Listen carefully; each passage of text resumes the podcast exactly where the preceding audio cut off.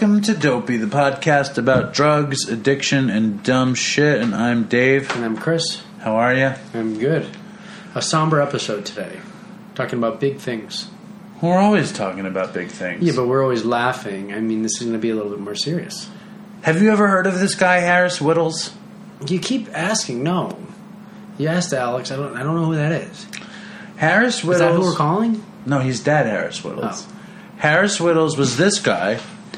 Okay. He was on Parks and Recreation. Oh, I never He got. I like The Office. I never really got into. He Parks and was. Rec. What does that have to do with The Office? Part. It's the same writers.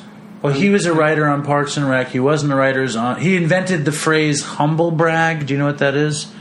Yeah, to be honest, I don't know any of this stuff either. Yeah. but he was um, supposed to be on Aziz Ansari's show, Master of None. He Yeah, was supposed to play Aziz's best friend. He died two days before uh, they were about to start shooting. Yeah, heroin Fent? overdose. Heroin overdose. Yeah. And um, he basically. When, I mean, he had the life that I dreamed of having, kind of thing, and Everybody has the life that you dreamed of having. All these TV people. well, and musicians have lives I dream of having too. Doesn't make me a bit. You're in the zone. You're in the zone, aren't you? Listen, I feel like I got hand after the whole bedwetter thing, and, I, and this is the last time I'll mention it. It's been three episodes of me discussing that, but ever since you said that, I feel much more powerful. good for you. I have bladder control. Good for you. Okay. Listen, all right. So Harris Wittels. I mentioned it because I thought it would be. See, I never should have mentioned it.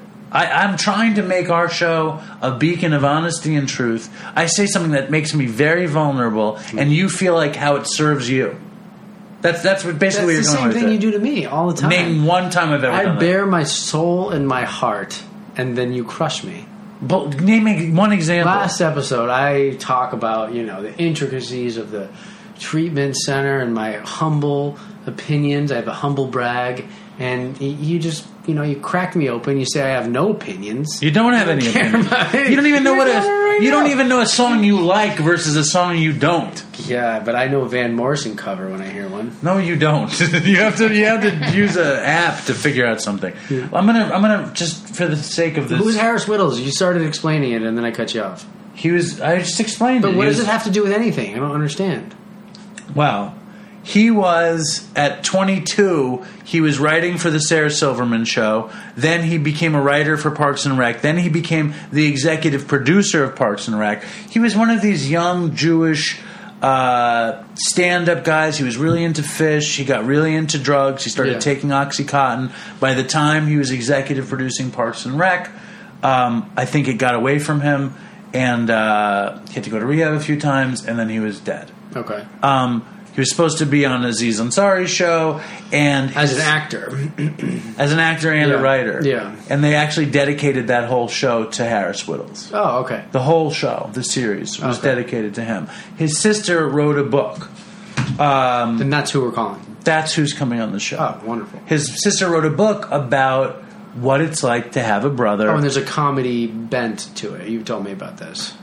Well, they call it a tragic comedy book on heroin, genius, and loss. Yeah. It's called. Um, pause it for a second, please.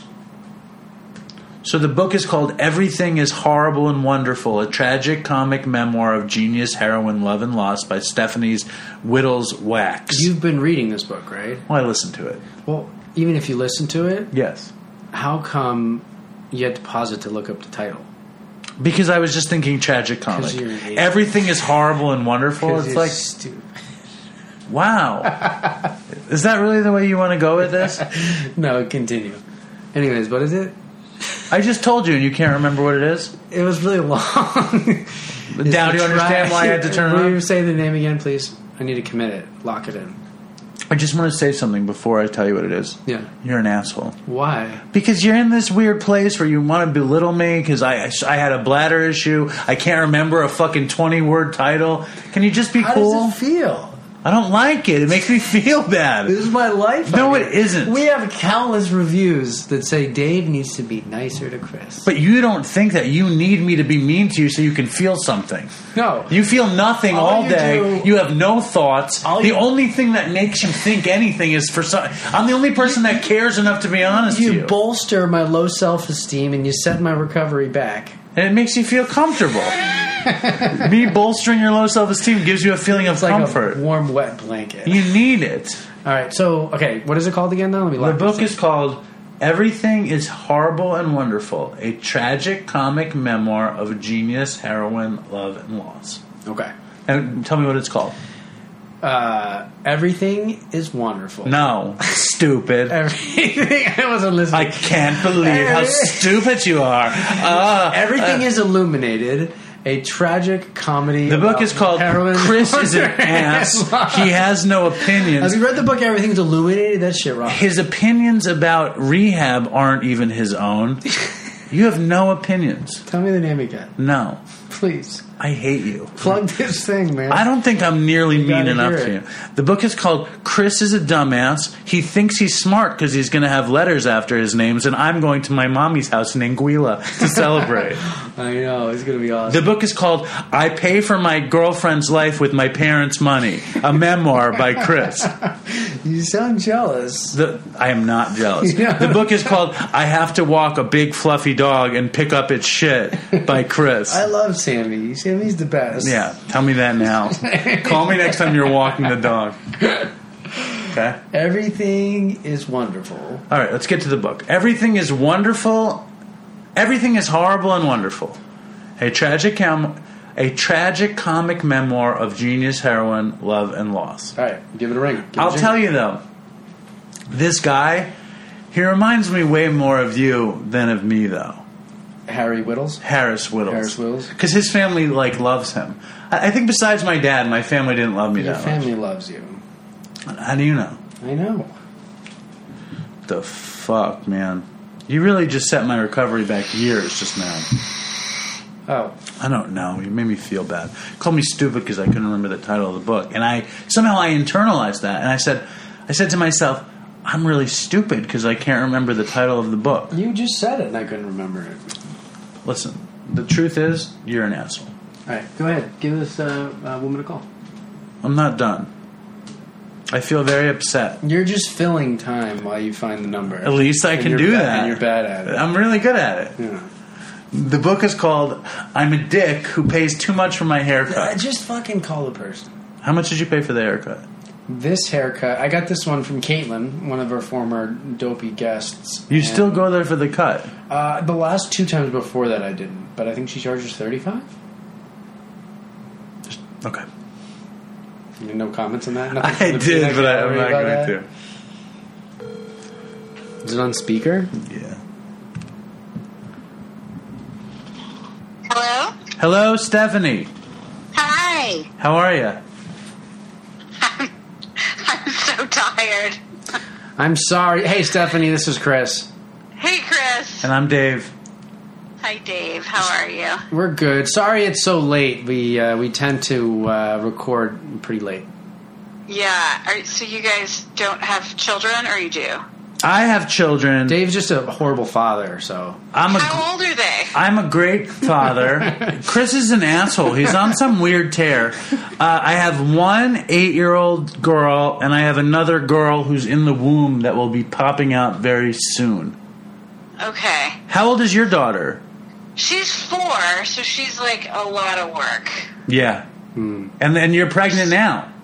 I'm due in like two weeks. So is mine. What what day are you due? Um.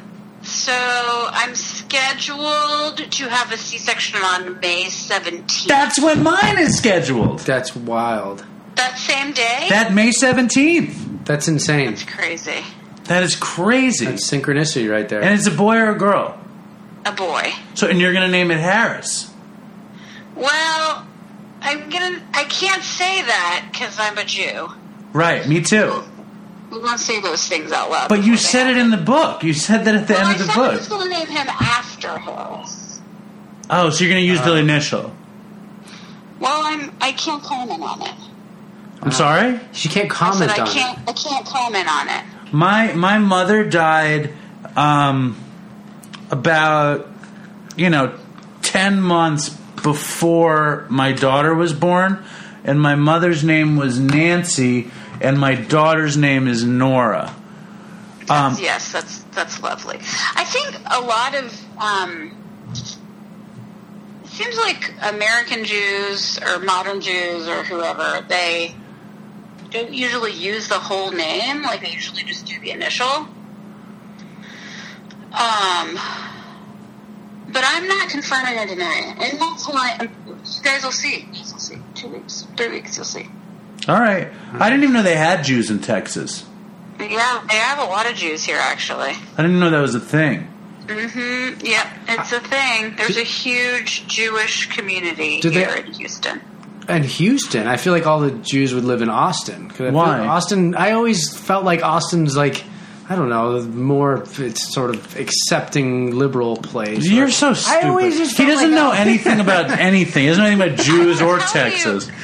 Uh, Houston, Texas had the first open lesbian mayor in the entire country. We're a very liberal city. Really? See, us New Englanders, I'm from Boston, always assume all of Texas is kind of conservative and racist except for Austin.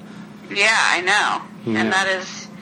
Proven- A lot of it is. I'm not denying that. A lot of it is. Yeah. It's full of fucking assholes. But the center of Houston is un- entirely blue.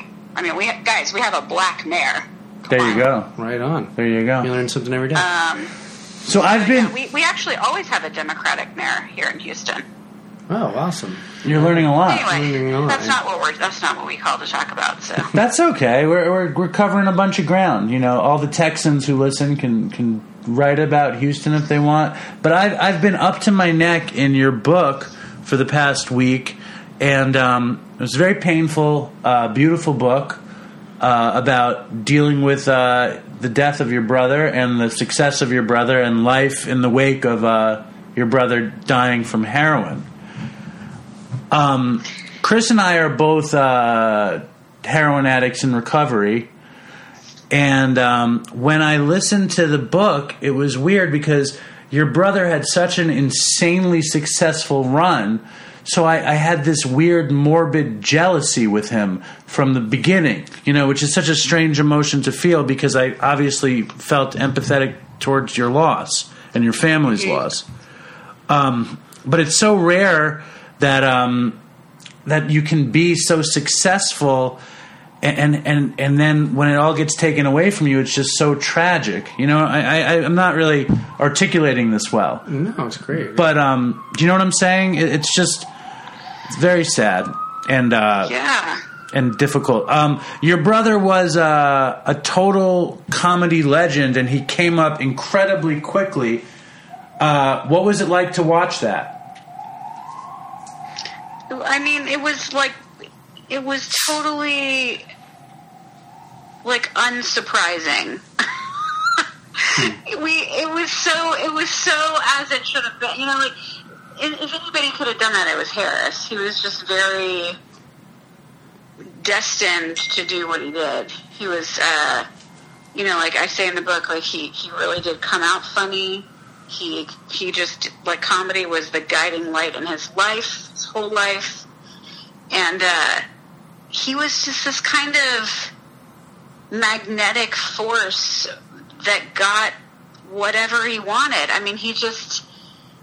I don't know. It, it was it was like actually not surprising. It was hundred percent delightful and amazing. You know, we we were like gushing over him from afar constantly. Um, but he, it seemed like it was the right thing to happen for Harris. I, sometimes I feel like people who have issues with addiction, um, there's this sort of counterbalancing force or whatever whatever you want to call it, where they can be like super charismatic, super creative, you know. And, and I don't think it's unique to addiction. It's you know, it's it's mental illness, it's depression, it's anxiety, it's all sorts of things. That's kind of coupled with this really um, amazing ability to create and like win people. I mean, we just saw it. I think that is the case with Avicii. You know, it wasn't ne- necessarily addiction. It sounds like it might be suicide, but like With who? with Avicii. Who's Avicii? You don't know who that is? Oh my god! No, look at that? you. Yeah, You're- know who that kinda is, lost. right? I'm kind of lost too. You kind of lost me. I don't know. Or you say Ceviche? No, Avicii. I don't know. You don't know who that is? Oh, it's all over the news. Anyways, but uh, my point What is it? He, he was a musician. He was like kind of a pioneer in electronic music, and, and he did pop music and stuff. And he recently passed away. But that's besides the point. The point is just that I think a lot of times people um, just have this immense ability to like create and whatnot, who have sort of other demons that they battle. You know. Yeah, I I would agree. I feel like there's, um, you know, th- th- it's like because a person who's that charismatic and charming and you know magnetic and kind of magical is so extreme in one direction. There has to be another direction. It's not like you know, it's not like they're like middle of the road people. When like, when you were a teenager with Harris, did you get high with him? Like, did you smoke weed with him or anything? oh yeah, we did tons of drugs together. What kind of drugs did you do with him? We we like we like made mushrooms in our house. I mean, we we we smoked weed. We we did acid. We did mushrooms. We you know we, we did everything. We I mean we sat outside. You know, I don't know. It was it was kind of just part of how we. Well, hold on. I don't want to. I don't want to say that. I don't think it was like the basis of our relationship. That's not actually true at all. You were like um, four years older than him, right? Three. So yeah, you were close in age. You hung out together. I remember there was story. There were Yeah, stories like he visited you at college and you would get drunk together. What I really want to know is like when did you notice that his getting high was different than it was like hanging out like chill? Like when did opiates get into the mix and were you ever around for that? No, I didn't notice that because I lived in a different city. I mean, he's he started. I mean, when I would visit, he would take pills kind of recreationally. Um, but it never felt like it was a problem. I mean, I, I really did feel like he was as recreational a drug user as he always was until he told me explicitly I am a drug addict. Did you ever take oxys with him just like in passing? No, never. Because people do that all the time in passing.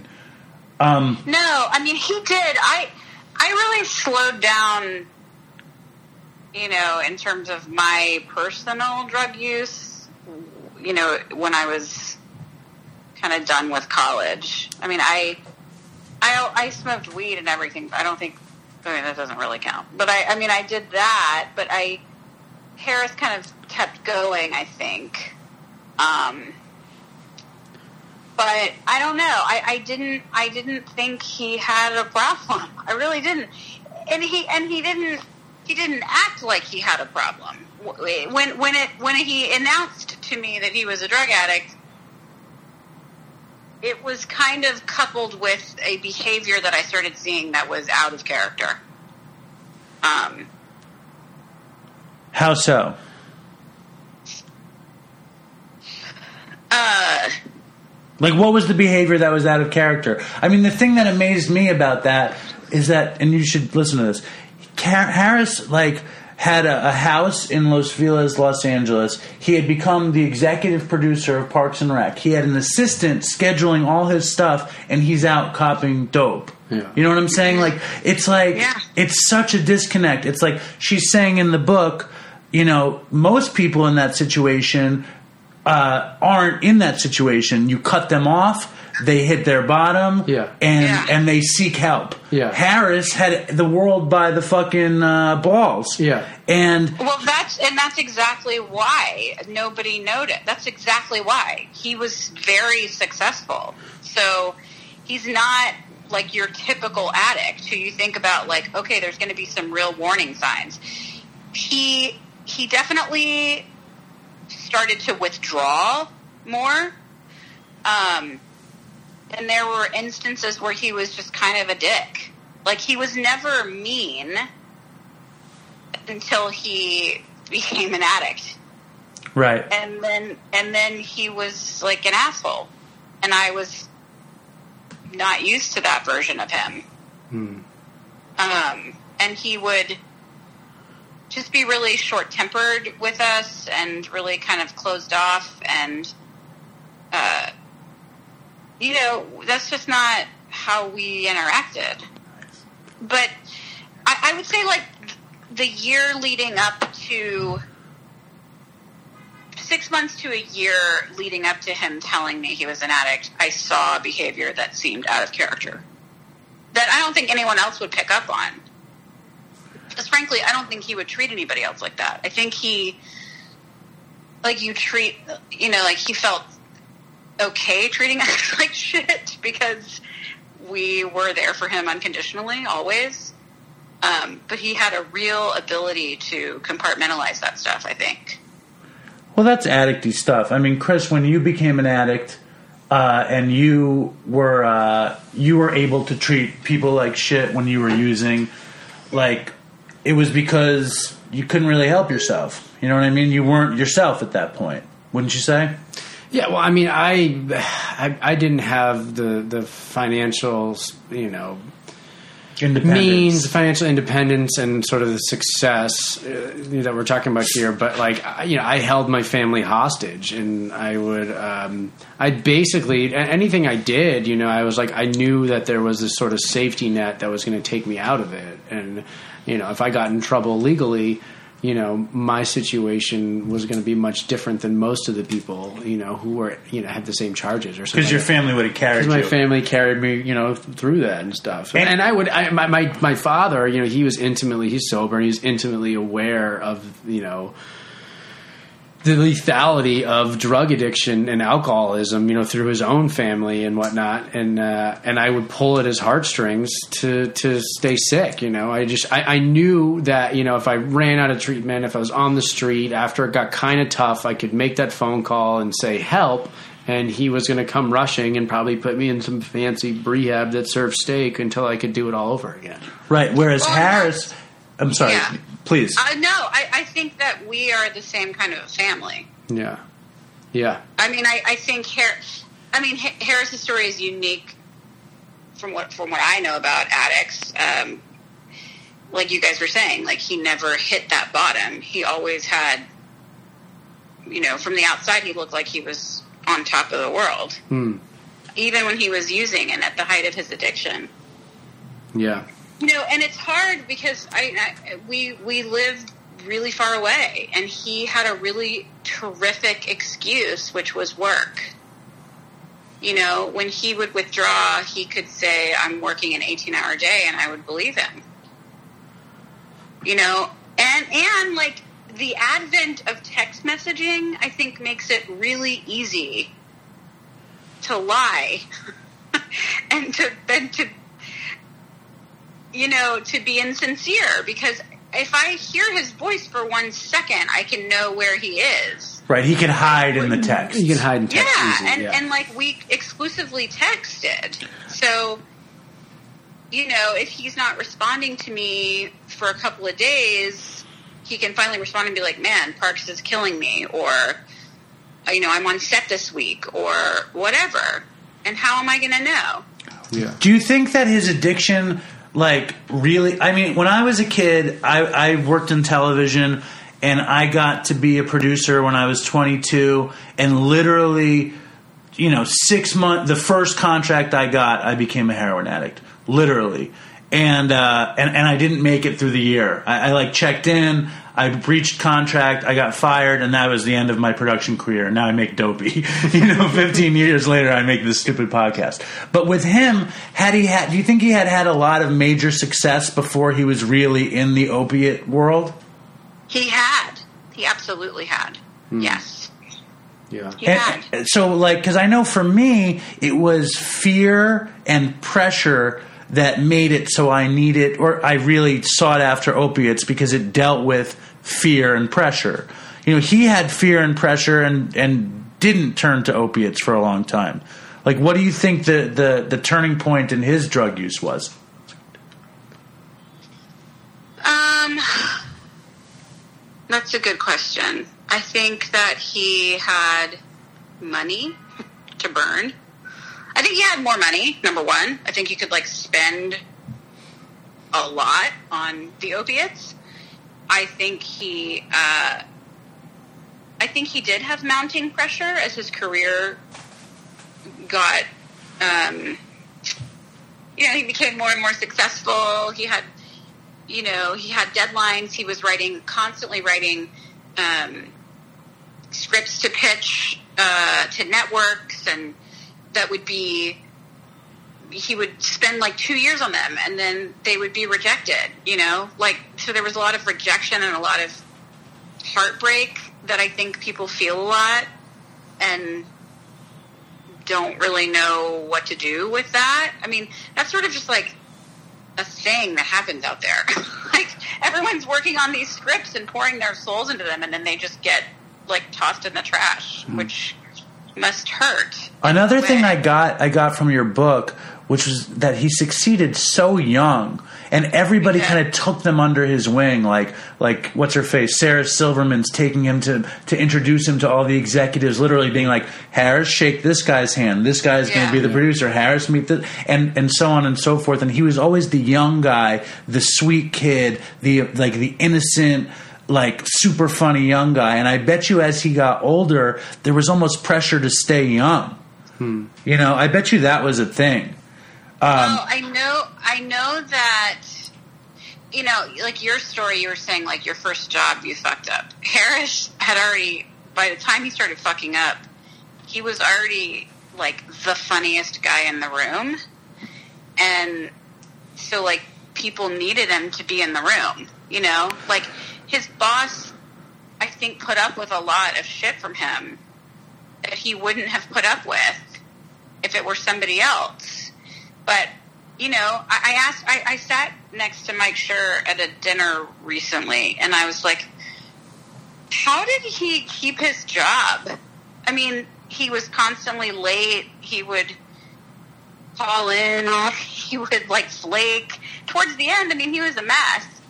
And Mike was like, because he was funny. He was hmm. really funny. And at that point, like, if he'd been in writers' rooms for six years at that point, like, people knew we need him in this room. You know what I mean? Like, I think he had some clout by that point. And hmm. so, like, he had, I mean, this sounds weird, but he had, like, more room to fuck up. Yeah, that makes sense. You know, it's not like his first job. Like, he'd already proven himself. Um, Um, Stephanie, I haven't um, had a chance to read the book yet, but uh, what is kind of okay, your, well, then I'm hanging up. um, but what is your what is your your message? You know, um, with it. I don't, I don't know. You guys tell me. I don't know. her message is, is what it's like to be left and what it's like that what it's like to be the book is about very much about her loss of her brother and it reminds me a lot of, of your story. Chris's sister runs a company that uh, that places addicts in treatment uh, because of chris's experiences. And and if you had died i can imagine your sister writing a book very similar to her book Yeah. It's very much about like what the family is left with Yeah. uh, Yes. and, and her, her and her brother were really close. Yeah. and um, and it's and I really wanted you to come on the show because I know that we have so many addicts out there who don't consider like I know that when I used, I didn't really consider my family and what it would mean to them when I was gone or if I was gone. And you so strongly uh, articulate what it's like, the anger and the sadness and, and all that stuff is what really the book is about more than anything. And that life does go on even when your brother's dead. Yeah, that yes, I you're yes, that is good. You passed. That is great. I know it, it it's it's a book about grief. I mean, I, you know, people. When I was writing it, I that's not true. When I was writing it, I was a total mess, so I wasn't thinking about where it would end. But once it got published, you know, my worry was that I would be dishonoring Harris in some way by telling this story, but because that's the last thing I would ever want to do. Um, but it's not really a book about Harris. It's a book about um, a, a family member, like dealing with grief, dealing with the loss of somebody that they love dearly, and how you move on through that. And then also, it's a book about a family member dealing with an addict and the roller coaster that inevitably comes along with that, uh, and all of those complex emotions. There's so many. It was like basically in a two year period. No, no, no. Am I right? Yeah, it was about a two year period, three year period. I found out my brother my brother was an addict. Um, I had my first child. She was born with a permanent hearing loss, and so we were dealing with all of that, like medical stuff with her. Then Harris died, and then I had to like figure out how the fuck to keep living through that. It was a horrible, horrible period of time. Um, but at the same time, it was also complicated because I did have this new baby who was infectiously gorgeous as a person. I mean, she was like this amazing miracle for me. Like she pulled me out of the darkness. I feel like single handedly. Um, like nothing will make you want to live more than like having a baby because you. I had to keep. I had to keep her alive. I mean, I literally like was her food source. You know what I mean? Like there's there was this really crazy thing happening where like birth and death happened right on top of each other and I was experiencing the most horrible grief and just crippling depression that I've ever felt while simultaneously relishing in like the beauty of my new daughter. So I was like really fucked up. so I wrote this book and it took me nine months to write it and I wrote it like in real time while I was going through all of this and I think it was um, tremendously therapeutic. I, you know, while I was writing it, I wasn't thinking about what, what would happen to it or where it would go or who would read it or what they would think. I just like wrote it and um, and I think because of that, I didn't edit much. I mean, the way the what, what you're reading is a, is really what was originally written. So a lot of that like like anger and all of that like darkness and ugliness and all that like there was a part of me when I went back to edit it when I was feeling better. And you wanted to like sugarcoat your feelings for yeah, your brother. like yeah, where I was like, oh god, that sounds bad. Like I don't want to say that, but I was like, you know what? No, this is this is how it was. It sucked. It was a fucked up, terrible time, and uh, the response I've gotten from people who have been through this before, or who have lost family members to addiction, or who have lost family members to other things um, or people who are currently dealing with family members who have addiction, or people who are dealing with addiction themselves. It's been like crazy. I never anticipated that part of it, where people are, you know, so profusely kind and thanking me. Like I, I felt this way, and I did. No one. I've never heard anybody talk about it, and I you express and like people are like sending me Twitter messages, like pouring out their souls, like tons of them. You know, it's like it's wild. Um, there was a part in the book that uh, I really really spoke to me where um, you had wished you had said something to him and you thought that it could have changed his trajectory if you had sent him this certain letter and then Yeah. and, and you regretted not sending him this letter. And it made me think because chris and i are always talking about what could possibly uh, change an addict or or give him you know is there anything that can you can do for somebody in the grips of addiction? And i always say no I always say that an addict gets a, a bolt of lightning in their brain that says, "I can change now." That something happens, and and, and I, you know, I, I I personally believe that. I mean, treatment can point you in a direction. You can get a, a thought, but it's like I, I think Chris, pro- you probably heard from your family ten billion times reasons why not to use, right? Yeah, but at the same time, I was in a car once, and my mom said something, and I broke down hysterically crying, and that was probably the one of the bolts. Do you know what I mean? So it isn't. But then, I mean, but how how far was that from when the last time you got clean? That was the first time I made an effort, and I got a year sober after that time. And then during because of that year of sobriety, I became more willing. So I mean, I think there's two things you're talking about. I do think the um, relationship we have with other people in our lives, it, it might. I, it, there's a chance it could facilitate something like that bolt you're talking about, but I think more importantly, because I tend to, you know, endorse kind of your line of thinking that when that bolt happens, it's important to have those people around. Be able to cultivate it. Yes. Yeah. and then and then so like then Harris he he was in he had finally gotten into serious treatment. He had gotten into sober living. He had turned down three Vivitrol shots in the sober living. And then he's moving to New York to work on Master of None and he overdoses. Yeah. you know? And it's like what a what a terrible ending. Yeah. you know? And, and you want to figure out all these permutations of what could have happened you know? Right? And that that is a in, insanely in, intense and I think overlooked part of the grieving process is that investigative phase. Like I, I call it the manic investigative phase that the, that the survivors are left with of when somebody dies suddenly and you can't like have any kind of closure and it's like tragic. There's this real need to figure out what happened and to try to piece together some semblance of, you know, making sense of something senseless. Uh, that was a huge task that I had um, given myself to do. It's it's Um, it sounds like writing the book was cathartic in a sense where it sort of filled that purpose in a way.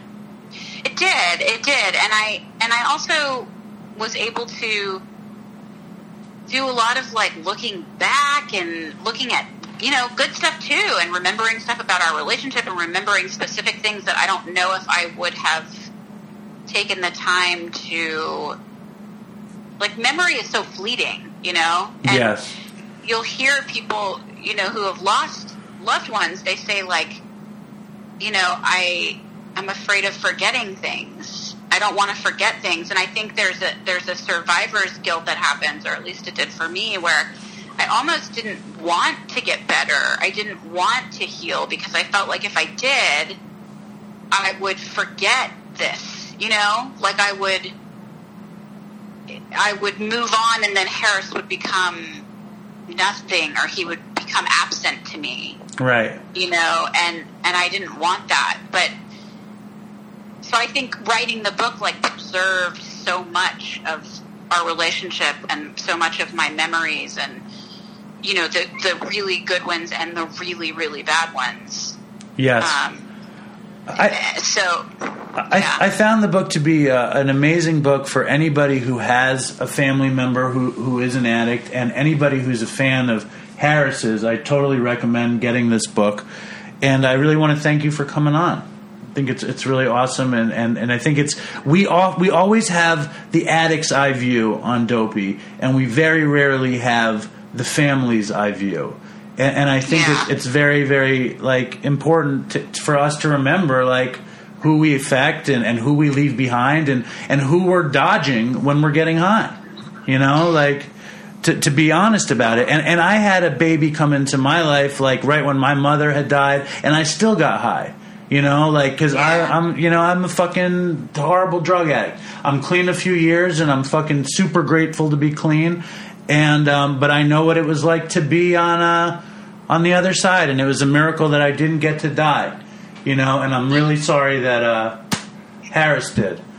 Um, and thank you for coming on. Yeah, thank you. Yeah. Yeah. I, listen, I mean, I it's a the, like d- d- don't take this the wrong way. It's like amazing to me that you guys are alive. You know, like from my perspective, like I'm just like, how does anybody survive this thing? I it's like it's astounding to me.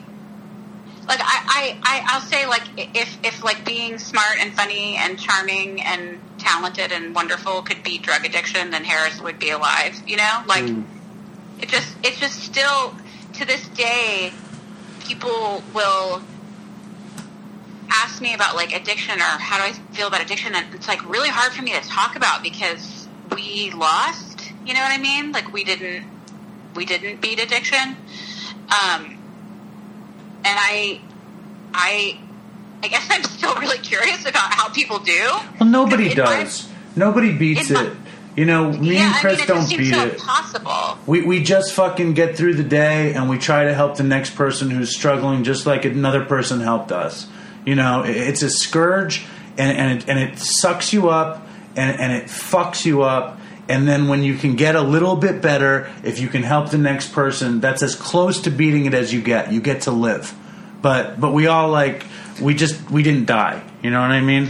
Well, it sounds like doing the podcast though, and it, it sounds like that's how you part of your sobriety though. Like you're saying, you know, like helping other people, and this is like part of what you actively do. Yeah, and we also enjoy it. We we have fun doing it, and and like there's a ton of people who listen and feel as though like if if if these guys can have a decent time without getting high, then maybe they can, and and that's like very very valuable to us. So Yeah. it's cool. You know, I, I, I wish you huge luck on May seventeenth, and um, and let's and we'll compare notes. Yeah, you too. Wow, it's exciting times on May seventeenth. No doubt. Thank you so much, Stephanie. I really appreciate it. Guys. Okay, all right. Take care. Okay, Thanks, good night. Stephanie. Bye. Bye. There you Different, go. different perspective on Dopey. Yeah, fucking Harris Wittels. Uh, one of his bits. Yeah. In the beginning, it's this forward biases Yeah. on sorry, and one of Harris's bits was like underwear with. It's like he gets a, somebody take a picture of him on the toilet, and he's wearing his underwear, and he's like, "I'm dropping a deuce right now," Yeah. and the guy's like, "No, you're not," and he goes, "I am because I have a fly in the back of my underpants too," and it's like so he could stay warm on the toilet, but he can shit with the hole in the back. He had a million Like bits. He had a million funny bits, and he. I, I was so jealous of him reading the book. It's Yeah. like blah, Yeah. and then he's dead, and it's his sister. You know, misses her brother. It's Yeah. very like sad. Very, very touching. Um, before we continue on to our next caller, I just want to say, how, first of all, with all your music stuff, do you not know who Avicii is? I don't know who Avicii is. Well, you- Come here. Where you going? I'm, I, I need to charge the phone, or we're not going to be able to do the next fucking caller. I'm gonna charge it. Get it going. Tell me who Avicii is. Oh, great. Oh, I'm great. just, I'm just gonna play a second, but I mean, Dopey Nation, please email us or specifically tweet at Dave and say for him being such a music master, a musicologist, as you like to say, the fact that he doesn't know who Avicii is is kind of alarming.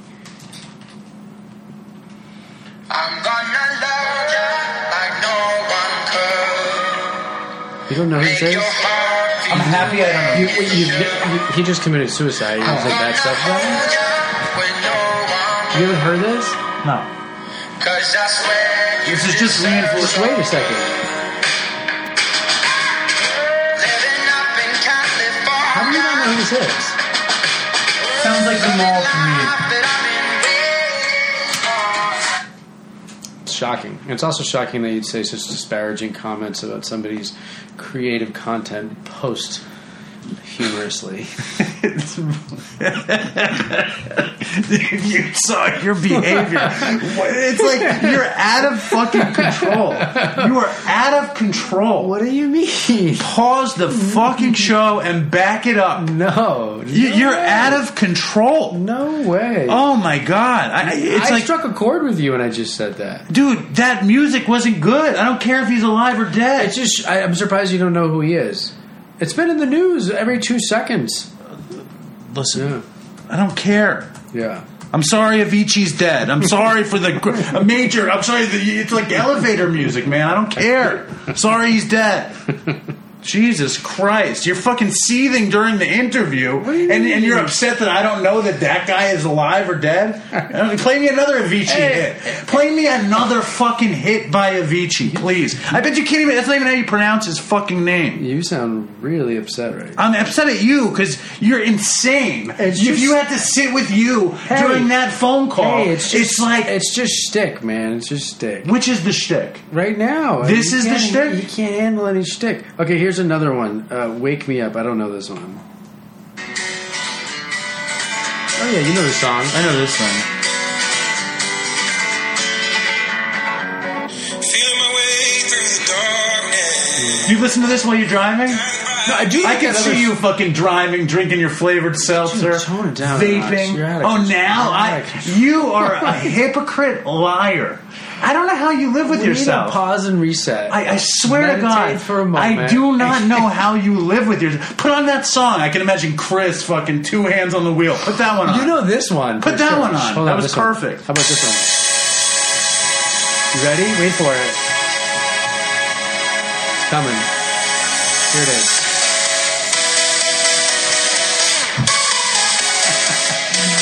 No good? This is Chris dancing in the frat house, fucking vaping and drinking flavored seltzer, seething at me because I have some bereaved sister on the phone. It's like, what the fuck are you doing? What do you mean? I just want to offer my condolences to the family and friends of Avicii. It's a very important American artist that we've lost. I really lost. did a number on you with my jab, huh? Wow, the bedwetting, fucking Avicii's dead. I feel bad. I, I don't like his music. You know, can I say something? I- can I just say something? Yes. And Avicii, I, I am sorry. Yeah. I'm proud I don't know who you were. Because your music is terrible. Well, they, so okay, so I actually went. I heard he died, and I remember that last song I just played, "Levels," and I, I remember that when that came out. I went to the gym, and app, uh, iTunes had an Avicii playlist right after he died, and I listened to it. And the only song that I actually and I add, oh, you know, I constantly add stuff to my playlist. I only song I actually added was um, the one I played for a second on there. I'm gonna love you. I like that one. But I listened to his whole thing, and they're all like good. They're like poppy radio. It's- I always thought he was more like electronic music, but like it seems like he's he's more kind of poppy stuff. I think he was an electronic poppy guy. He's from Sweden. You know, what good music really comes from Sweden? Yeah. ABBA, Yeah, right? What are you going to do? Um, We're gonna call this another person, but you mentioned something that you were saying. If we had died, what would the follow have looked like, or something? Like that? everybody who listens to Dopey that used heroin addicts are dangerously close to dying all the time. Yeah, You know, and I, and I recall very. I mean, for everything I don't remember, I do recall very well. It's funny that she didn't know who Avicii was. I don't know. Well, he's all over the Facebook feed, you know. Maybe you don't pronouncing it right. It's it's A V I C I I or something. It's Avicii. It's like ceviche, but it's with an A. Anyway, he looks kind of like you to me. Looks like a cross between you and Matt Damon. Um. Anyway, I remember many New Years, and I used heroin for many years. So I remember many New Years where I would shoot as much as I could and hope that I would not be around to see the next year. And every yeah, what? Really? Yeah, I, I was just so unhappy. You know, I wasn't like trying to kill myself. I just thought it would be like a plus if I didn't wake up. Do you know what I'm saying? You know, I've never heard that before. No. I've, No, I've- I've never heard you say that before. I was unhappy. I couldn't get off the hamster wheel of dope. Um, I was very lonely, Yeah. and uh, I wouldn't have minded. I, I felt like that would have been a great way to die. Yeah. You know, and I'm not saying that Harris Wittels was happy to die. Then he was at the fucking the pinnacle of his career. He was about to be on a major show. You never know what's going on emotionally though with somebody, you know. of course. yeah. I'm just Look saying. at Robin Williams. You know what I mean? You never know. You know what their personal life is. They could be a happy person in the limelight. How did he die? he committed suicide. How did he do it? He hung himself, right? I think so. I, I don't remember. I mean, this guy overdosed. Philip Seymour Hoffman. You know what I mean? Go through the lists. You could continue the list ad infinitum. Ad infinitum. Infinitum? Infinitum. Ad infinitum. Infinitum. But yeah, no, I think about. I always think about. My brother actually said it to me once. I remember I, I had to go talk to my brother about my drug addiction, and I was living alone in the North End in Boston. And I remember actually I shot dope once, and I got up after it. I took a couple feet, and I just fell on my face. And I was just doing, and it was you know straight heroin, it was pre fentanyl, but I was doing a lot. I remember I went to go talk to my brother about my drug addiction. I had to like drink some beer before I went, and he said to me, do you know what would happen if you overdosed and died in your apartment? And he's like, and like mom and dad found you. He was like, they would never recover, you know. And like I, I, I like kind of thought about, it, but it wasn't until I got sober that I realized that, and it's true. You know what I mean? well, that was another thing that she talked about in her book, Yeah. which was her parents' grief, and that her father is like, you know, gone. Gonzo because of it. Like he has Well, your dad. Think of Alan. You know, he's it's still it's still there. You know, he can joke about it a little bit, but not not really. no, he. When I use the wrong bathroom, he thinks I'm getting high because I'm shitting in the other bathroom. Yeah. Now let's go to the next bereaved uh, call. All right, you got it. Why do you? Uh? Because I, I don't know. I like Takes to have a more. lot- it takes a a lot out of you. I like to have more fun with addiction. you know. Uh, Dopey Nation, we are calling uh, Andrew's mother, um, the late great Andrew, banjo player. Uh, went Hobo. to Dave and I's auto, uh, alma mater. Dave had coffee and breakfast with him a few times. I, I visited him um, at one of the meetings at the treatment center. Um, anyway, so he was on the show a few times, and he passed away. You guys may remember. And um, this is his his mother. We're calling right now. What's her name? Her name is Kim. Kim. Okay. You got the number. This is uh, dead air again, Dave. It's calling mother. Why does it take you so long to do anything? Oh my god. It's like you're very unpleasant. Hello? Hi Kim. Oh, hi. How are you? I'm good. I'm very well. Thanks for calling. Well, thank you for coming on the show. Oh, well, I'm, you know, I just want to be one little voice in this big old problem to try to do whatever I can. Hey, Kim. Sorry we were so. This is Chris. Oh, hi, Chris. Uh, sorry we were so so late calling. It's okay. Don't worry about it. I'm sure you guys just had a full show. Um, we just had a woman, uh, Stephanie Wittels, on who's um, written a book. Uh, Dave, what's the book called? I don't know. Everything is one. It's called Everything is Wonderful and Horrible, a tragic comic loss of heroin genius and loss or something. It was this guy, Harris Wittels, who uh, was the producer of Parks and Rec, and he wound my up God. overdosing on heroin a few years ago, and his sister wrote the book. Oh, that's, yeah, wow. So, To be a, seems to be a common thread, that genius piece, and not being able to quiet the mind down. Absolutely. yeah, we didn't really talk about that. Did you think that was something that that that was something that Andrew was doing? You think he was medicating a, a, Yeah. a wild Yeah. mind? he slept with WCBS on as a very, very young child. You know, he, he always had a transistor radio. And, um, yeah, I think he was always looking for that distraction a little bit early on. And, um, you know, we just saw it as him just having a busy brain with a lot of things to think about. Yeah. Right. Well, he obvi- he had a very busy brain. I mean, I got to talk to him a few times, and he was always a mile a minute. You know, on to his next adventure, and um, yes. Yes. and uh, Yeah. very sweet, obviously, young kid. And when it happened, uh, we were both devastated, and I'm sure it doesn't touch what you and your family went through. Um, he had been home for how long when it happened? Um, he had, well, I mean, he had gotten himself, he had relapsed again. You know, he had left that beautiful bucolic setting at the farm, basically, you know, that had become another family and really, really, they're really ripped up from it as well. Drove down to Spokane, scored what he needed, called his dad, you know, really had no plans, you know, literally, I think, drove barefoot. And uh, God bless his dad, got him on a plane and got him back here. And then we got him back up to Mountain View and detoxed again. And he was back in New York. So, you know, it was another relapse that brought him back to the East Coast. Um, Kim, so how have you been dealing with the whole thing? Um, well, we had a really amazing memorial service on the 14th. Okay. and we had it at um, a local Audubon, and it was like that one Saturday that was glorious. Yep. And um, we really chose to just be completely honest and upfront about how he died, and people spoke very poignantly about his addiction.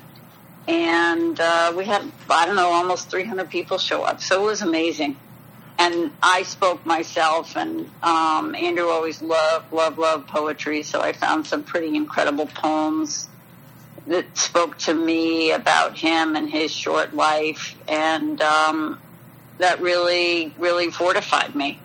Hmm.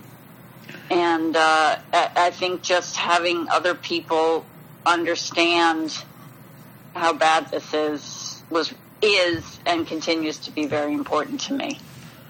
Right, Andrew. Andrew seemed very like hung up on adventure, and Yeah. um, and I was Yeah. hung up on adventure too. And, Were and, and he reminded me so much of myself. These fantasies of uh, adventure, and when it when when life adventure couples with chemistry adventure and and brain Yeah. adventure and drugs kind of supersede the adventure by becoming the adventure. Oh, that's so well said. That's so well said. Yeah, yeah, and um, yeah, because I think that was I think when he was not using, he substituted the adventure of drugs with the adventure of adventure. And, or with him, it was the adventure of music. It was the adventure of uh, of really living. I remember Yes. when we Yeah. had him on the show, I made fun of him and I called him a hippie.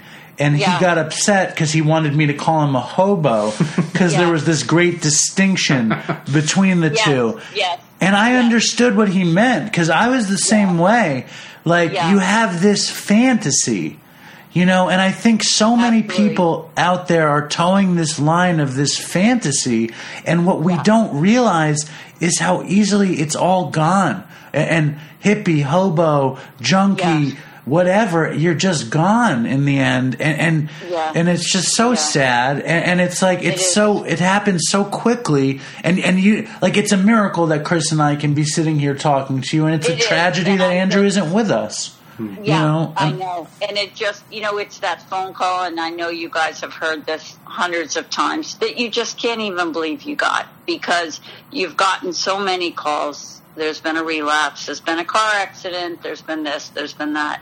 And then to get that call is just, um, I, I mean, it just opens up a place where you can't really ever recover from.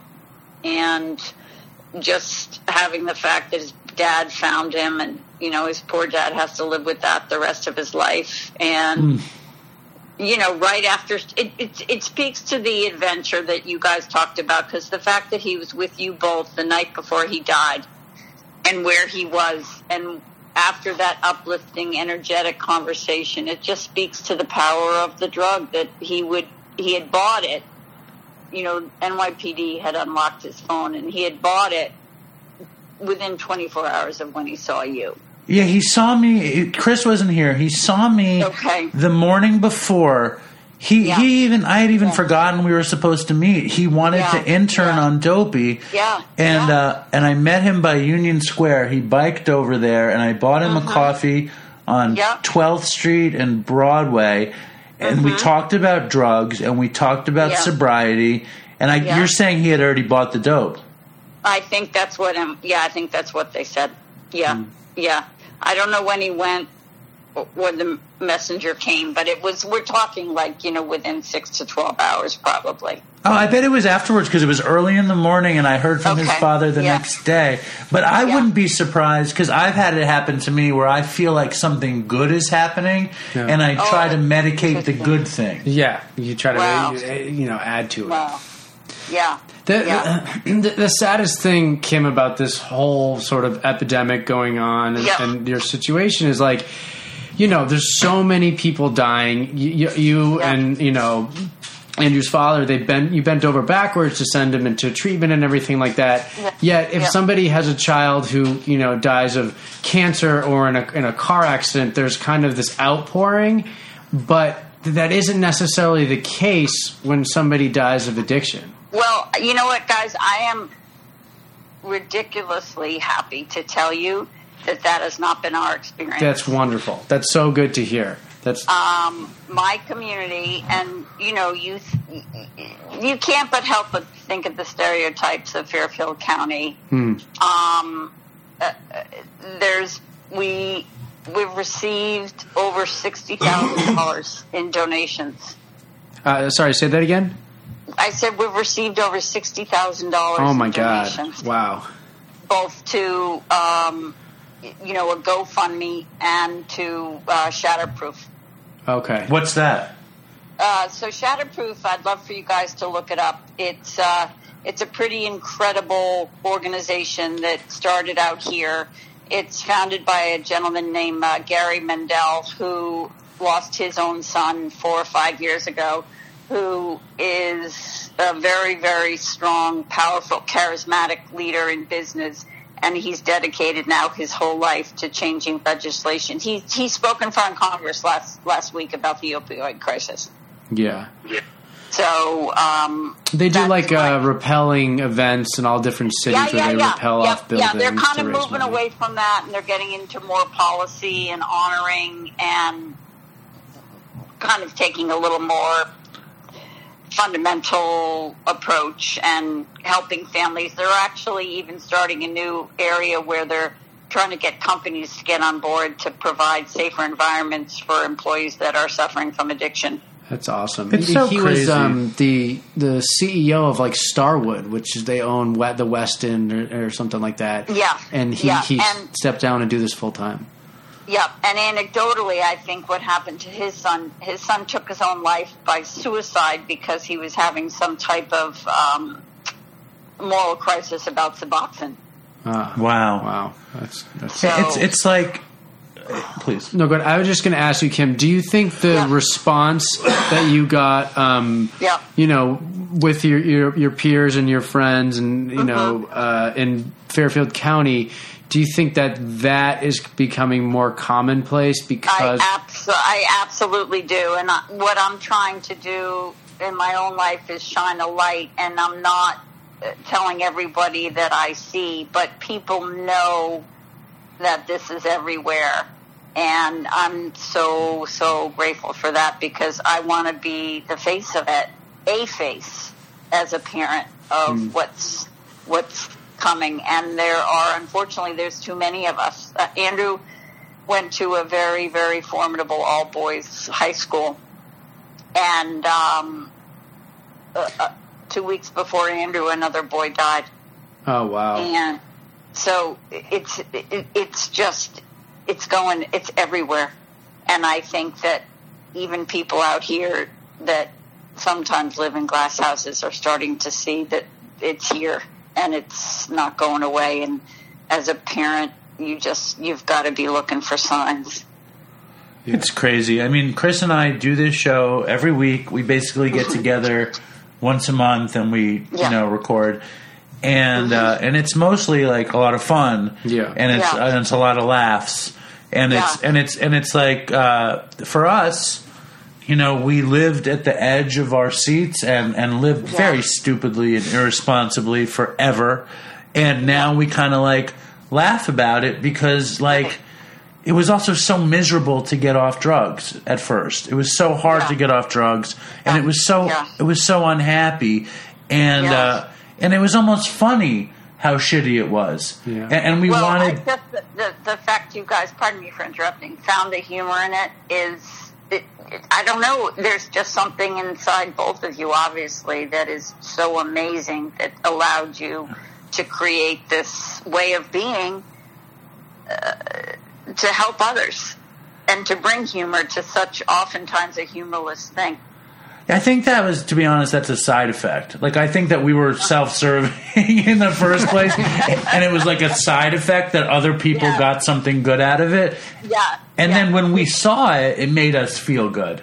Oh, that's so interesting. Yeah. You know, yeah, that wasn't your original intention, in other words. No, our original Yeah. intention was to like have Yeah. a few laughs. Yeah. Yeah, yeah, and to get through some really crappy times. And I have a dear friend who's in recovery, and you know, having her as kind of a guide to saying she totally gets it, and I think that just that helps me a lot too. And I do like I go to Al-Anon, and that helps a lot too. I was really afraid to go back after Andrew died because I felt like I'd be looking, I'd be like the sum of everybody's fears, you know. Right. But then I got back to realizing that Al-Anon is not about the addict, so it's it's definitely serving me now. Hmm. Yeah. So I'm I'm happy for that, and um, a lot of kind of you know not real strict groups up here. So uh, I've really found some nice people to um, to kind of share with and go forward with. So I'm happy for that.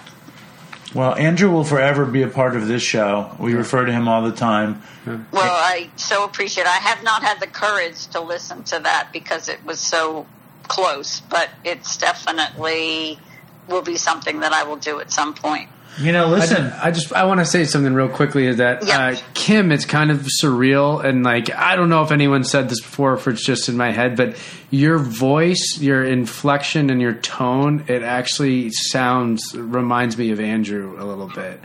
Well, you know, it's so that's so it's amazing of you because going back to his kindergarten teacher, she used to tease us that our the way we would handle different subjects she would bring up would be almost identical. So it is really funny that you say that. We I just got a, a Facebook message from somebody. Can I read it to you? Sure. It says, Hey Dave and Chris, I've been listening to your podcasts in backward order. No reason. Just started downloading that way. Anyway, I heard the podcast when you guys shared that Andrew had passed. I'm listening to uh, episode 110 when he's playing the banjo. I have to be honest, I started crying when I heard his voice. I'm so sad for his family. Reminded me that I have hurt my family so much. His death makes me want to fight for the sobriety even more. Day 54 for me. Thanks for doing what you do. So, No, that's mean- great. I mean, it's That's- great, it's terrible, but it's like he obviously affected a lot of people. Well, that and that was the gist that I received so much, uh, just so much of a positive energy when there was just so many people coming up to me at his memorial. Perfect strangers. People flew in from all over the country that he was in rehab with that just showed up, listened, and left. I mean, it was pretty incredible. Yeah. Right on. So, you know, I just, I, I feel so grateful that I was able to be his mom. I just wish I had him for a little bit longer. Of course.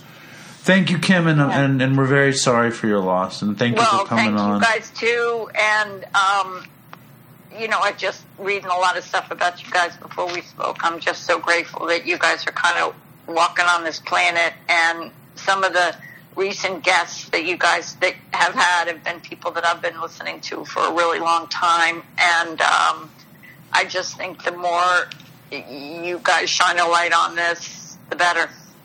Great. And I am going to definitely kind of pass your name on in an email to uh, Gary about you know just what you guys do, and because I think the more we can create synergy between people and groups trying to make a difference, the better.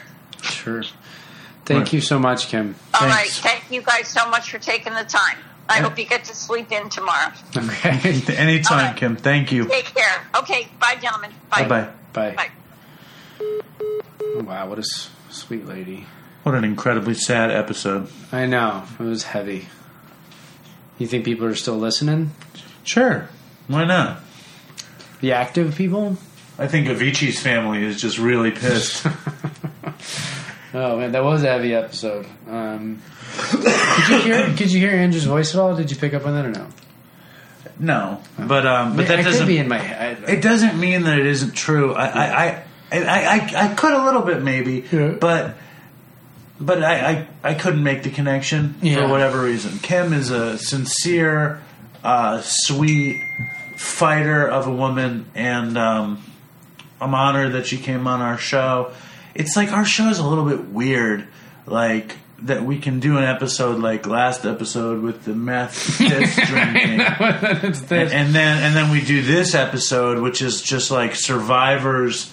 It's not survivors. We have maybe I have a little survivors guilt, but it's just such intense loss, and coupled with just like Well, us screaming at each other and like Yeah. you know, like I mean, I think I got that what, what Stephanie was saying, and that I mean, and this is the takeaway that I had is that saying goodbye to the pain of the loss of her brother was like a, the, it's like it's like um, Bobby in The Sopranos. He won't eat the ziti, the frozen ziti from his wife. Do you know what I'm saying? Yeah. It's kind of like that, where it's like you, you almost don't. There's a party that doesn't want to get over it because when you get over it, that's the real goodbye. I think also in that yeah, it's like you think when you get over it, you're never they're going to be gone. They're forgotten or something. Um, I think that uh, it's just there's you know I have a kid. I'm sure you're going to have kids. Uh, if my daughter or the unborn one, how weird is that we're to have kids on the same day too? I know, that's wild. Um, fucking if my daughter struggles with drugs and she died, Yeah. I don't, I don't know how I would live with that. Yeah. You know, I mean, part of me just says things have. I mean, I, what it really makes me think, forget all that. What all of it really makes me think is how does one person get out and another person not? And what does it take for someone to get out? That's why there's a piece of me, before we even touch the second part of that statement, that I almost don't even like talking to the bereaved families because you can't make sense of it. And I feel like sometimes when other people make sense of it, and this is sort of what I was trying to get at with her, and it doesn't sound like this is an issue, is you start to think, oh, well, did they do something wrong? There's sort of value judgments. And like, there's a huge piece of it, and it's not all of it, but there's a huge piece of it that's just fucking dumb luck where you trip into sobriety. And that's that thunderbolt, whatever the fuck you want to call it. You know? And a family could do everything right and their loved one could die. And then also, there's fucking kids who grew up in extreme victims of abuse and neglect and trauma, and they get sober. You know what I mean? It's, it doesn't make sense. It's total luck of the draw. When it really It's not total. No, no, no, no. If no, it no, was no, total, when it really comes down to it, at the end of all of it, it's total luck of the draw. and but I understand what you're saying. But if you're gonna say that, total luck of the draw, because it also negates everything I'm trying to do with my life. It's total luck of the draw whether or not I get run over by a fucking bus, Sure, or whether of or not dopey gets big, or whether or not you know I bar from three. Do you know what I mean? Like it's, everything's total. Listen, I'm going to say this, and I don't want you to get offended. Yeah. I think, and I, and I don't think this is bad. Yeah. I think you're going to do this for your life because it's something to do. You'll make a living, Yeah. and you understand it, and you're going to be trying to do more good than harm. Yeah. You're not going to have a preconceived notion that you're Captain America throwing your shield at fucking addiction. You understand this thing. That No, you're I firmly believe if I and this I really mean this if I could really help one person where they really turned it around and got better, I would be happy with that. And I also really believe that if I do do that, it's not me; it's something else working through me. That's my belief. What you're not you're shaking your head at my deepest. you're just, deepest, you're just. Full, I think you're I'm full not of full of shit. I'm not. I, I think you're full of shit. why? because I think that you're gonna do your best, okay? And like, and I think if you want to think that it's something working, whatever. I, listen, this is all. What do you don't think that? Uh, I- I think that have, do you have a higher power? I do. I think you're selling yourself short. Is what I'm saying. I don't think you're full of. Sh- I think you're thinking that I'm thinking you're full of shit. Yeah. I think in reality, like we've heard from you know at least 50 people Yeah. in the past two years that said we've touched them in a positive way. That's already happened. I guess it's true. Number one. Yeah. Number two, I think they can all drop dead tomorrow, and we can't do anything about it. I think that, and this is, you know, you try to maybe you can. We'll do. Let me play a little. uh No, we're not doing that. No, let's do a little of that. Okay, I would say I've never had one clinician do any good for me, and I've been to treatment for years. So what did good for you?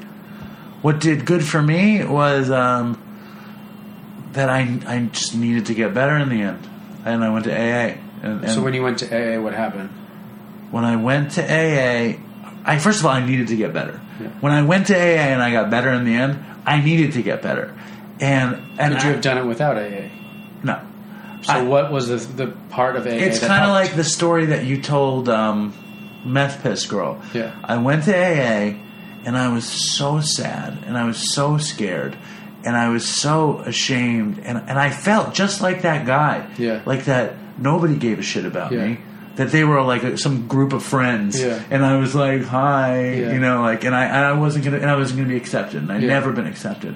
And there was a seventy-five-year-old painter Yeah. from New Zealand, and he said, "We would be very honored if you came tomorrow and the next day, Yeah. and the next day." And I said, "Okay." that was helpful. It made me want to come back. So now let me ask a different question. Let's say you're in some part of the world where there is no AA, or you are terrified of the word of, of the letters A. You have a strange phobia of the letters A, and you go walk into a clinician's office. You don't think that can be recreated. Oh no, of course. And I think, so and you I said think, a clinician's never ever done anything for you. Do you think it's possible that they have done things for other people? Obviously, Okay, obviously. yeah. What's your point? My point is that you have often said before that you felt like drug treatments. There's no point. I didn't say that. What I said was that by and large it doesn't work. And what I also said is that, and that it's just So does treatment for pancreatic cancer. It doesn't work, but you still do it. it's different. It's different. Why? because I don't know the science of pancreatic cancer, and I don't really know the science of addiction. But I do know that we, but we both know that if somebody shows up in treatment, like that, even if they don't get better, seeds get planted. But I thought you just said that all the pla every clinician you saw in every place you went at was useless. I didn't say that. What I I said think we could rewind it, and it was pretty close to that. Hey, just rewind it then. Yeah. You can rewind it. No, but I think Why don't you rewind it? I don't want to. I didn't think so. Okay, fine. We're rewinding it. Stop. Okay, so we rewind. What Dave said was that he's never had one clinician ever do any good for him, and he's been to treatment for years. Now get back to the plantings of seeds. I don't know what you're talking about. Who cares? This is so stupid. is stupid. Listen, this is what I All that have matters to is say. I'm right and you're wrong. What are you right about? Just about everything. if my life can help one person, then I know that my life is worth it. But I want to say this too: that I didn't really help the person. It was something working I- through me. That's what somebody told me, and I believe it. Yeah, you're a Yeah. fucking yes.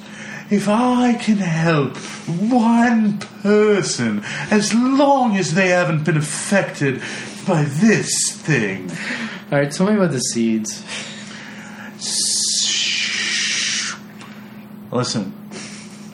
I, don't, I have nothing to say. Let's, what's, where are we at? We're, let's be done. We're way over. Let's just be done. This is the Wait, we gotta do an episode. ad. Do we to do the ad? You do the Did we do the ad? No, we didn't. No, you need to pull up the talking points. I, you know that. Anyways, there's a great way. What is it? There's a great way. What is it? To keep track of your sober time. What I think is- we might have actually done it in the beginning of this thing. No, that was the last episode. Oh.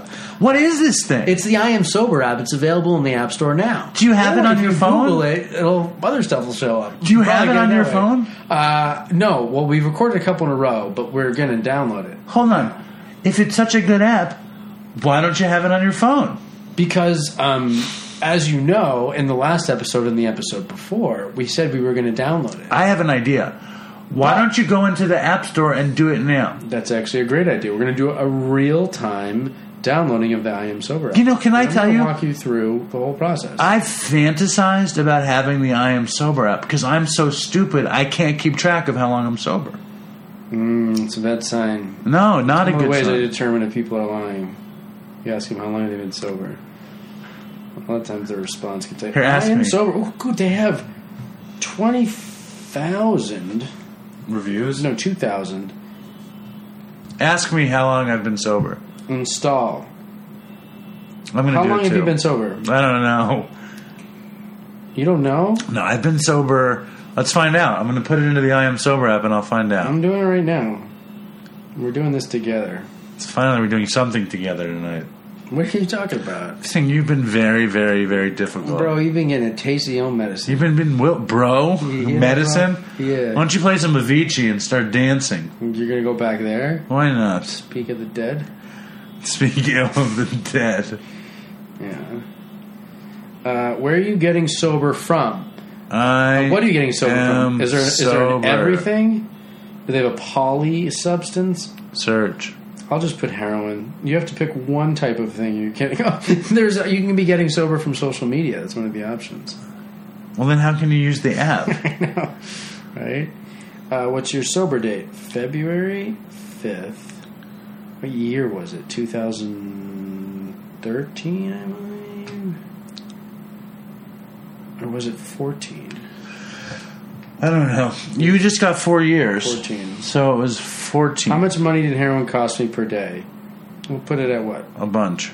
Put Can you put a bunch let's in? just average it out. We'll say fifty bucks, even though it was more at the time. But we'll just average it out.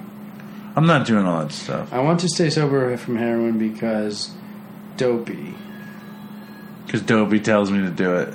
You want to get it? Because you're paying us to, Not right to, now. to do the app. What time would you like your daily motivation? I'm going to get my daily motivation uh, while I'm on the shitter drinking coffee, which is usually about 8:05 when I get in the shower. Is that what you call the toilet? The shitter? Yeah, shitter was full. You know where that's from? No.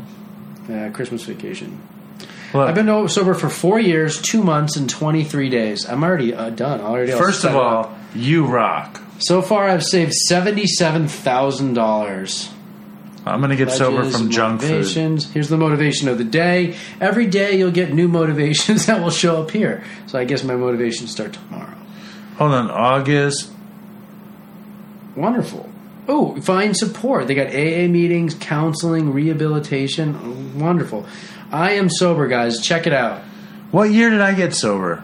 I. You're an idiot. What what year did you say you got this sober? is dead air. It's- I already What read year- what year app. did we don't you- need you to. No, I gotta do it. Nip at my. Let me just do it. Just say goodbye. You said 2014, yeah. so I said 2015. No, you're 2016. No, I'm not. I'm one year less than you. No, you're not. You're two years. You're a year and a half. No, so yeah, it's 2015. All right, uh, guys, follow us on Instagram. Follow us on Twitter. You've like been incredibly. Fa-. Why have you been such a jerk You're just going to do the same thing I just did. I just walked them through. I did. I'm not asking about that. I'm I asking why. tutorial. Why are you such a jerk? You need to taste your own medicine. I don't think that's really. You really upset me and Avicii. When? and I, you just need How? to put in your place. How did how did I do that? what are you talking? what are you talking about?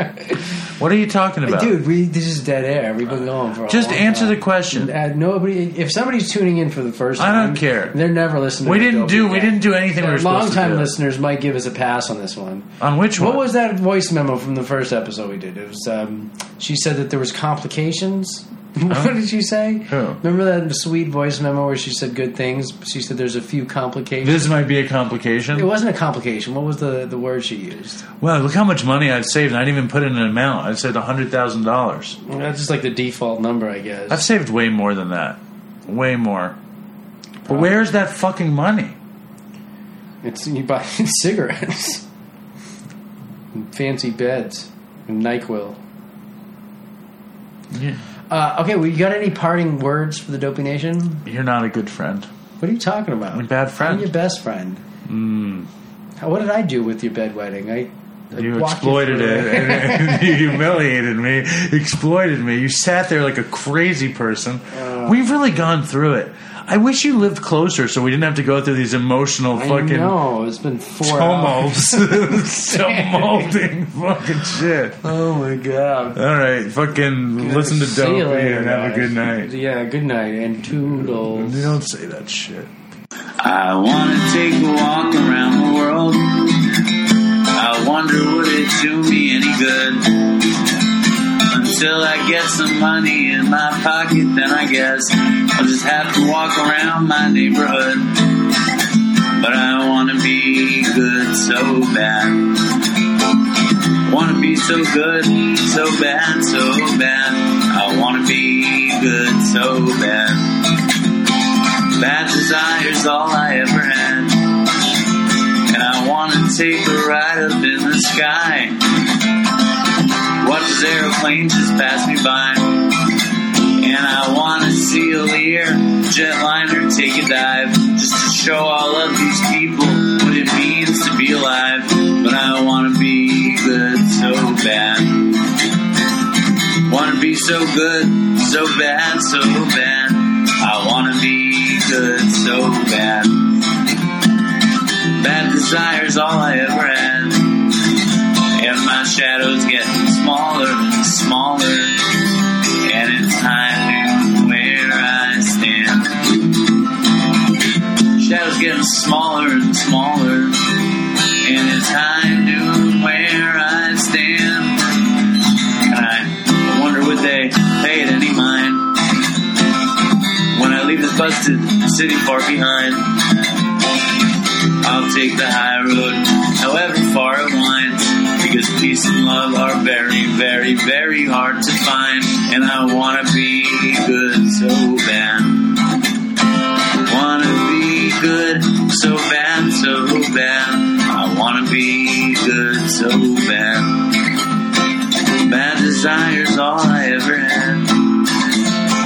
Damn it, all these suckers make me mad. And it's all I ever had. And it's all I ever had. Suckers make me mad, and I wanna call my dad, and it's all I ever had, and it's all I ever had, and it's all I ever had. And it's all I ever had. And these suckers make me mad, and it's all I ever had, and I wanna call my dad, and it's all I ever had, and it's all I ever had. And it's all I ever had.